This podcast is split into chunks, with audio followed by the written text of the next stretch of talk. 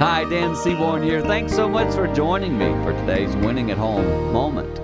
Many of you don't need any guidance in the area of finances, but may I suggest to those of you who might be encouraged by this, be wise with your money. I know and am watching someone right now who isn't really struggling in this area. And it's pretty obvious why, but they won't receive any correction or guidance in it, so they're going to continue to struggle. Today, if you're at a place of struggle and you can't figure it out, seek out someone who gives good financial advice. Call us here at Winning at Home. We have people who assist in that area. But I want you to continue to work at making sure you take good care of your finances. This is such a big deal. It will relieve you of stress.